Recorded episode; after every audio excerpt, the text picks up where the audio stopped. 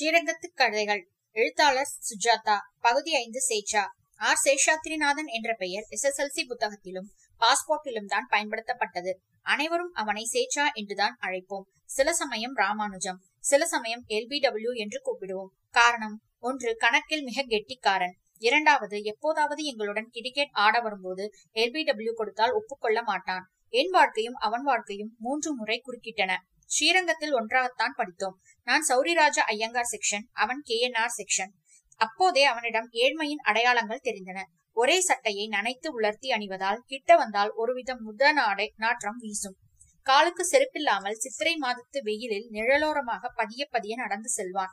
தீபாவளிக்கு நான்கை நான்கைந்து ஓலைப்பட்டாசும் ஒரே கம்பிவானமும் சுட்டுவிட்டு நாங்கள் வெடிப்பதை கண்ணியமாக பார்த்து கொண்டு இருப்பான். சேச்சாவின் வீடு கீழச்சித்திரை வீதியில் எங்கள் வீட்டுக்கு எதிர் சாதியில் சவுகார் வீட்டுக்கும் சிரஸ்தார் ராமுவின் வீட்டுக்கும் இடையே புத்தகத்தில் அடையாளம் சொருகினார் போல் ஒரு கூரை வீடு. அதன் வாசலில் அதிர்ஷ்டவச முனிசிபல் விளக்கின் வெளிச்சத்தில் தான் பாடம் படிப்பான். சேச்சா பிறந்த நான்காம் மாதம் அவன் தாய் விதவையானாள். அவன் தந்தை ரங்கசாமி ஐயங்கார். பொன்மலை ரயில்வே ரிப்பேர் தொழிற்சாலையில் அக்கௌண்ட்ஸில் இருந்தவர். படக்கென்று ஒரு நாள் போய்விட்டார். ஃபேமிலி பென்ஷன் ஒன்றுதான் வருமானம். அதில் சிக்கனமாக குடித்தனம் செய்தாலும் மாசக்கடைசியில் பாட்டியிடம் காப்பி பொடி கடன் கேட்க வருவாள். சிவப்பான உடம்பு. விதவைகளுக்கென்று ஏற்பட்ட காவி கலர் புடவை. ரவிக்கை இல்லாமல் போர்த்தி கொண்டு நெற்றியில் லேசாக சூரணம் அணிந்து கொண்டு பாட்டியுடன் தகாத இளமையில் தொண்டரடி பொழியார்வாள் சன்னதிக்கு பகவத் விஷயம் உபன்யாசம் கேட்கச் செல்வாள். அவள் வாழ்க்கை முழுவதுமே சேச்சாவை சுற்றி இயங்கியது. சேச்சா பள்ளியிலிருந்து வர கால் மணி நேரம் தாமதமானாலும் பதறி போய் விடுவாள் கோட்டைக்கு போனால் வீட்டுக்கு வரும் வரை வாசலையே பார்த்து கொண்டிருப்பாள். என்னை எப்போது பார்த்தாலும் நன்னா படிக்கிறியா? என்று விசாரிப்பாள். தினம் சிறிய வெண்கலச் செம்பு எடுத்துக்கொண்டு காவிரிக்கு போய் அதிகாலையில் ஈரப்புடவையுடன் வருவாள். பாட்டியிடம் அஞ்சு பத்து கைமாத்தாக வாங்க வரும்போது சேச்சா படிச்சு முன்னுக்கு வந்துட்டா? என் கஷ்டம் எல்லாம் தீந்துரும் மாமி. அவனுக்கு என்ன செல்லம்? எட்டூருக்கு படிப்பான். நன்னாத்தான் படிக்கிறான் மாமி. ஆனா எதிர்த்து எதிர்த்து பேசுறான். அரிசி உப்புமா நன்னாலன்னு அன்னைக்கு பாருங்கோ தட்டை வீசி எரிஞ்சான். தோசை வேணுமா? உளுந்துக்கும் புழுங்கல் அரிசிக்கும் எங்க போவேன்? நான் கேட்கட்டுமா வேண்டாம் வேண்டாம். திருப்பதி பெருமாளுக்கு முடிஞ்சு வச்சிருந்ததை எடுத்து தெற்கு வாசல்ல போய் கிருஷ்ணா கஃபில வாங்கி சாப்பிட்டுக்கோன்னு அனுப்பிச்சேன்.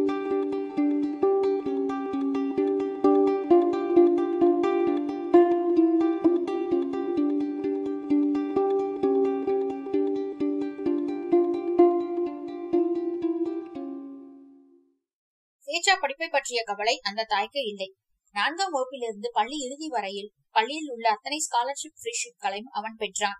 ஆண்டு விழாவில் படிப்பு சம்பந்தமான அத்தனை கோப்பைகளையும் அத்தனை ட்ரஸ்ட் பரிசுகளையும் ஆர் சேஷாத்ரி ஆர் சேஷாத்ரி என்று மைக்கேல் சொல்லி அழுத்து ஸ்டேஜ் ஓரத்திலேயே அவனை நின்று கொள்ளச் சொல்வார்கள்.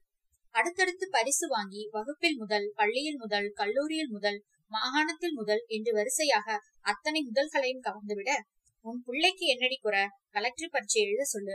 எட்டூருக்கு கலெக்டராவான் என்றாள் பாட்டி. அதெல்லாம் வேண்டாம் மம்மி அவனை வெளியே எல்லாம் அனுப்புறதா இல்ல. பேசாம கோல்டன் ட்ராக்லயே அவ அப்பா ஆபீஸ்லயே வேலை கொடுக்கு போட்டு கொடுப்பாளாம். அப்ரண்டிஸ் மனு போட்டிருக்கான். கிடைச்சிட்டா மேல அடைய விளைஞ்சான்ல ஒரே பொண்ணு காத்துட்டு இருக்கு நப்பின்னு நம்ம குடும்பத்துக்கு அனுசரணையான பொண்ணு அடக்கமான பொண்ணு? ஒரு கல்யாணத்தை பண்ணிடலாம்னு இருக்கேன் வர சித்திரைக்குள்ள சேச்சா ஃபார்வர்டு கம்யூனிட்டியாக இருந்தாலும் இன்ஜினியரிங் மெடிக்கல் இரண்டு சீட்டும் கொடுத்தே ஆக வேண்டியிருந்தது அவனுக்கு. என்ன படித்தான்? எப்படி எதை தேர்ந்தெடுத்தான் என்று தெரியும் முன் எங்கள் குடும்பத்தில் மாறுதல்கள் ஏற்பட்டு ஸ்ரீரங்கத்தை விட்டு வெளியே வந்து என் கவலைகள் திசை திரும்பி விட்டதால் தொடர்பு விட்டு போய் பல வருஷங்கள் இடைப்பட்டு நான் டில்லிக்கு சிவில் ஏவியேஷனில் சேர்ந்து மாற்றலாகி மாற்றலாகி அலகாபாத் கல்கட்டா பாம்பே என்று பல ஊர்களில் வேலை பார்த்து சில ஆண்டுகளுக்கு பிறகு சென்னையில் போஸ்டிங் ஆனபோது ஒரு முறை கண்ட்ரோல் டவரில் போன் வந்திருப்பதாக சொன்னார்கள்.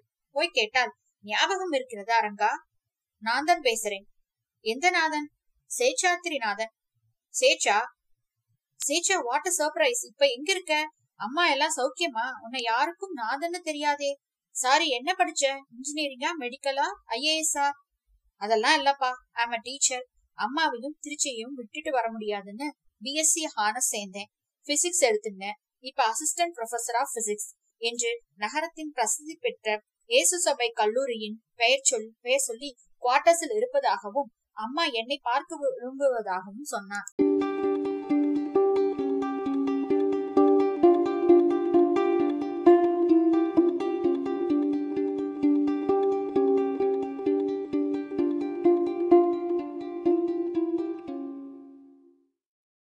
கல்யாணம் ஆயிடுதா ஆச்சு அம்மாவுக்காக என்றான்.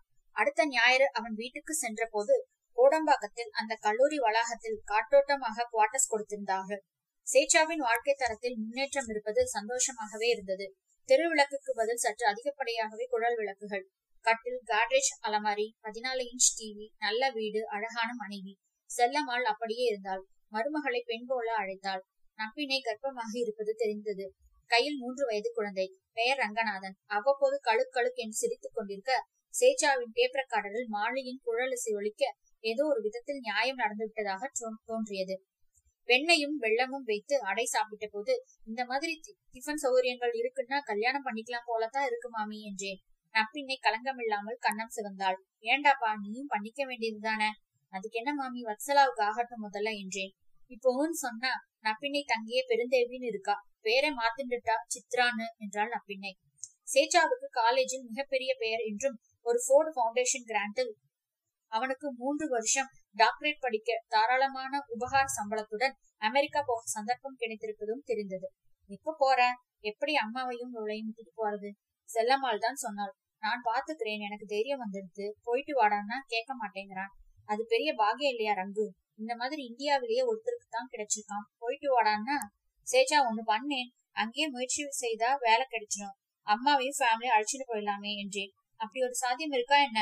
உனக்கு இருக்கிற புத்திசாலித்தனத்துக்கும் திறமைக்கும் நிச்சயம் அந்த யூனிவர்சிட்டிலேயே வேலை கொடுப்பான் தெரியுமா? அதான் சொல்றேன் நீங்க போயிட்டு வாங்கோ. நான் அம்மாவோட என் தம்பி நச்சு வந்து இருக்கேன்றான் அக்கம் பக்கத்துல எல்லாம் ரொம்ப அனுசரணையா இருக்கா? தனியா இருக்கிறதுல இந்த கேம்பஸ்ல கஷ்டமே இல்ல. வருஷம் ஒரு தடவை போக வரலாம். போக வர சார்ஜ் கொடுக்கறலாம். இருந்ததே இல்ல. எனக்கு என்னவோ இந்த ஆஃபரை விட வேண்டாம்னு தோன்றது சேச்சா என்றேன். சேச்சா அலட்சியமாக பேசினான். அமெரிக்கா போனா முதல்ல சூட் எல்லாம் போட்டுக்கணுமேப்பா. இவர் ஒரு தடவை கூட நான் சூட்டு போட்டு பார்த்ததில்ல. என்றால் நப்பின்னை காலேஜுக்கும் வேஷ்டிதான். பேண்ட் கூட போட்டுக்க மாட்டேங்கிறார். கல்யாணத்துக்கு கூட போட்டுக்கல. கல்யாணத்துலயும் வேஷ்டிதான். காலேஜுக்கும் வேஷ்டிதான். போட்டுக்க மாட்டேங்கிறார். சொல்லுங்க நீங்க என்றால் நப்பின்னை அடுத்த வருஷத்துல இருந்து கிளாஸுக்கும் பஞ்சகச்சம் கட்டிட்டு குடுமையோட போலாம்னு இருக்கேன். பையன்கெல்லாம் கலாட்டா பண்ண மாட்டாங்களா? இல்லப்பா லெக்சரர் இன்ட்ரெஸ்டிங்கா இருந்ததுன்னா தே தே டோன்ட் மைண்ட் என்றான். கொஞ்சம் கூட பெருமை சேர்க்காமல் சரளமாக இதை சொன்னான். அமெரிக்கா போறதுக்கு சூட்டு போட்டுன்னு தான் ஆகணும்னு கட்டாயம் இல்ல மாமி என்றேன். இருந்தாலும் சின்னதுல இருந்து எனக்கு ஆசை. இவனை சூட்டு போட்டு பாக்கணும்னு இவப்பா கல்யாணத்துக்கு தைச்சது. நல்லா அல்பகா சுட்டு அந்த பூச்சி கடிச்சிடுது. சின்னவங்களுக்கு ஆசை இருக்காதா என்ன? என்னவோ இப்பவே சன்னியாசி ஆயிட்ட மாதிரி பேசுறான். அதெல்லாம் இல்ல என்று சிரித்தான் சேச்சா. சேச்சா அமெரிக்கா போனானா? என்பதை தெரிந்து கொள்ளும் முன் என்னை தற்காலிகமாக ஹைதராபாத் பேகம்பேட்டைக்கு மாற்றி விட்டதால் நான்கு மாதம் கடந்து திரும்பினதும் தான் அந்த கல்லூரிக்கு போன் செய்து கேட்டதில் அவன் அமெரிக்காவுக்கு போய்விட்டதாக தெரிந்தது. அடுத்து சேச்சா நிச்சயம் அங்கே பிரபலமாகி அந்த மேல்நாட்டு சூழ்நிலையில் எதை எதையாவது புதுசாக கண்டுபிடித்து விடுவான் என்ற செய்தியை எதிர்பார்த்தேன். அடுத்த முறை சேச்சாவின் வாழ்க்கையும் என் வாழ்க்கையும் குறுக்கிட்டது.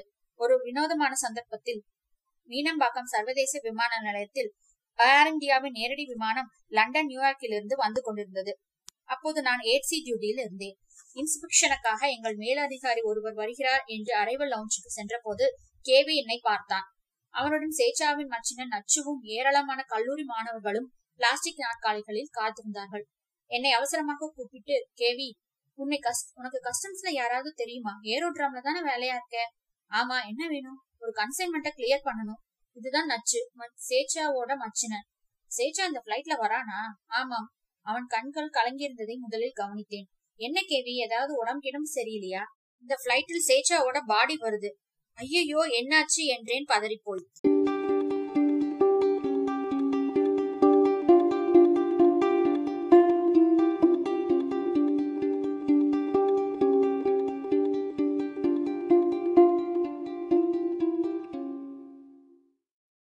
அமெரிக்காவில எங்கேயோ இடம் தெரியாம நியூயார்க்ல சுத்த போயிருக்கான். கையில டாலர் அதிகம் இல்லையா பட்ட பகல்ல அது என்ன சொல்லுவா மஹிங்காம் அவன் கிட்ட டாலர் இல்லைன்னு மண்டல அடிச்சிருக்கான்.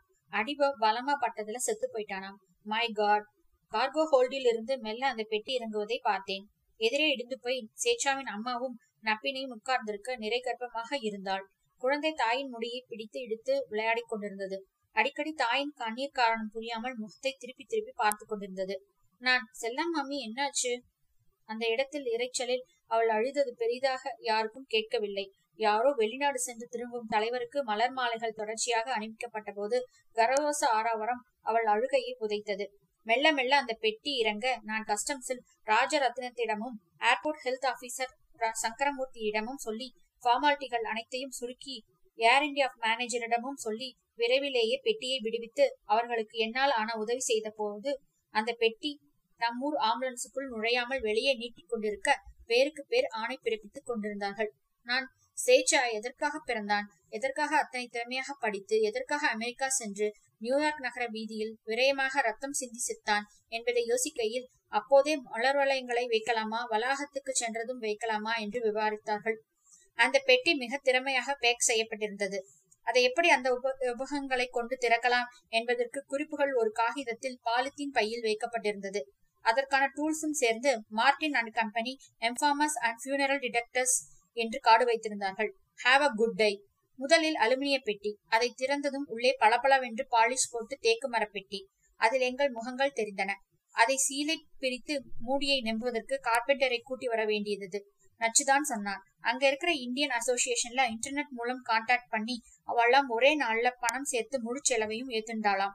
என்ன அருமையா பேக் பண்ணிருக்கான் பாருங்கோ. அமெரிக்கா அமெரிக்கா தான் பெட்டியை திறந்ததும் லேசாக ரோஜா வாசனை வீச சேச்சா வெல்வெட் மெத்தையில் படுத்திருந்தான். வாடி வந்து உன் புருஷனை பாரு சூட்டு போட்டுன்னு பார்க்கணும்னு சொன்னியே பாரு. நான் அதிர்ச்சியுற்று சேச்சாவின் முழு உடலையும் அப்போதுதான் பார்த்தேன். அவன் உடலில் உள்ள கெட்ட திரவங்கள் நீக்கப்பட்டு நல்ல கலராக இருந்தது. தேகமும் கைகளும் கன்னத்தில் லேசாக ரூச் தரவப்பட்டு வாய் லேசாக சிரிப்பது போல் கிளிப் வைக்கப்பட்டிருந்தது.